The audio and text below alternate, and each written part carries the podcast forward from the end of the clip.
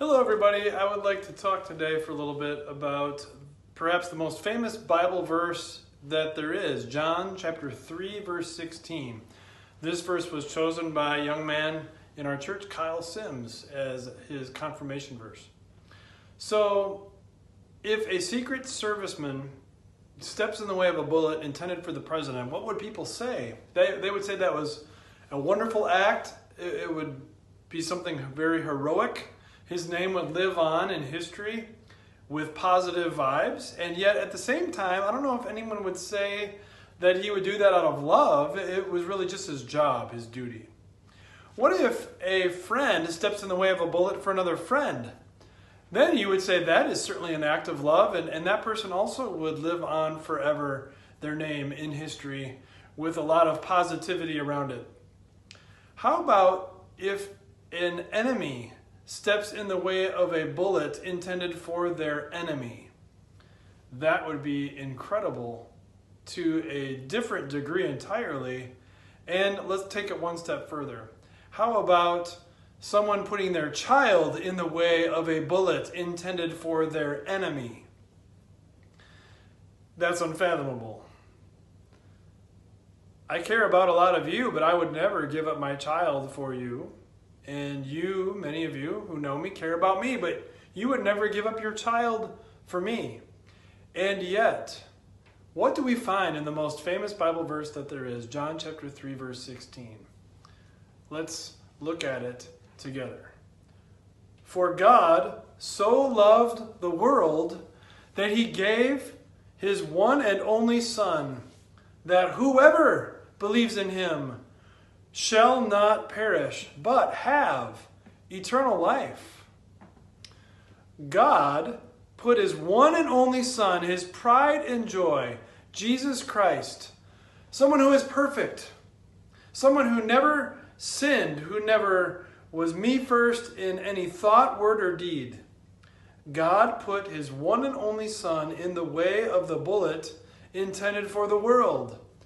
The nasty, conniving, greedy, trampling, angry, vengeful, frustrating to deal with, irritating to no end world. God so loved the world that he gave his one and only Son, Jesus Christ.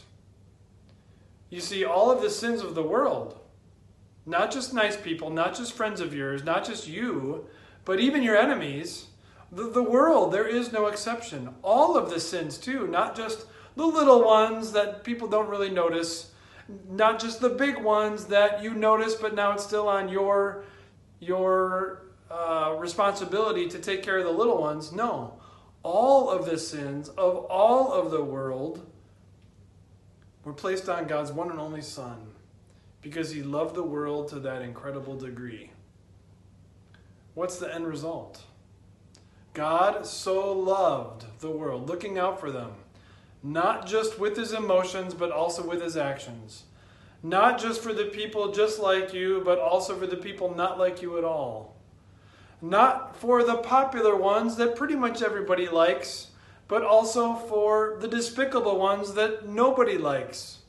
God so loved the world that he gave his one and only Son, putting Jesus into the way of the cross so that whoever believes in him will not perish but have eternal life. When you think about that, you can't help but be astonished at the love of God for a fallen sinner just like you. You also can't help but let that love impact you in the way that you live your life. Instead of being impatient and grumpy and greedy and unforgiving, you become someone who loves even an enemy. Someone who is patient and listening and willing to hang tough even when others abandon that person who is running the wrong direction. You become someone who has love that isn't just a feeling but an action, just like God's love for you wasn't just a feeling but was also an action. You become someone who is willing to give up what you otherwise would protect in order to help someone, whether they deserve it or not. What an incredible thing God has done for us. giving his one and only Son with intense love that knows no end, so that whoever believes in him will not perish, but have eternal life. Will you do this going forward? Stop gathering details about how others have hurt you. Stop gathering details about your own sin against God, how you have wrecked something, and instead gather details about God's unconditional love that loved the world, including you, so that whoever, including you, can have this to hang your hat on. I will not perish, but I will have eternal life. Gather more and more details about what God has done for you, not because you deserved it, but because he has finished the task of giving it.